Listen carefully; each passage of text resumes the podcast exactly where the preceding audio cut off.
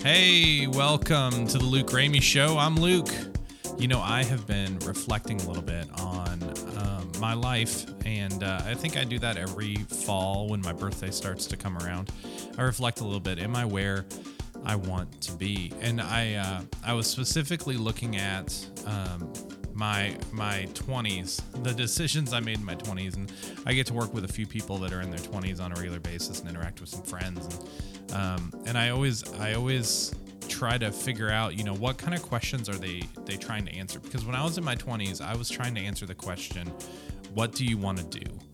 and i think that's a question that's given to a lot of you know high school students and then college students and people in their early 20s what do you want to do? What are you going to do and uh, and that's a question that resonates in people's brains because they see people out there doing things, going to jobs, raising families, getting married, doing things, um, and they think that that's the most inc- important question to answer when you're that age. And and honestly, I did.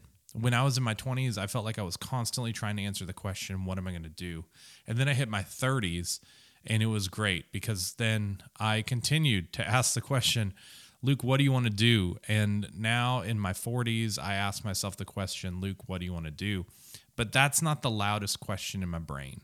And it's also not the most important one to answer. This is my opinion today. The question, who do you want to be, is more important than what do you want to do. The question, who do you want to be, is more important than the question, what do you want to do? Who do you want to be in life? Do you want to be someone who's compassionate? Do you want to be someone who is uh, generous, who is kind? Do you want to be someone who uh, is known for innovation? Do you want to be someone who's known for being on the cutting edge of things? Do you want to be known as the the jack of all trades that can fix anything? Who do you want to be? That's the question. Not what do you want to do. I've found in my life, and I know a lot of people do of my generation, I've done a lot of things, but I've been Luke throughout all of it. You know, if you uh, if you get one of my business cards today, it has on the front of it it just says Luke, the four letters L U K E, Luke, and on the back it's got my email address, Luke at lukeramey.com, and it's got my phone number on there, and that's all that's on my business card. Because what I've found is that what I do will change over and over and over again, but who I am and who I want to be stays the same. I want to be Luke. I want to be a guy that's known for loving his kids. I want to know, be known as a guy that's honest and upfront and sometimes brutally honest. I want to be known as someone that is kind and generous and willing to work hard. That's who I want to be.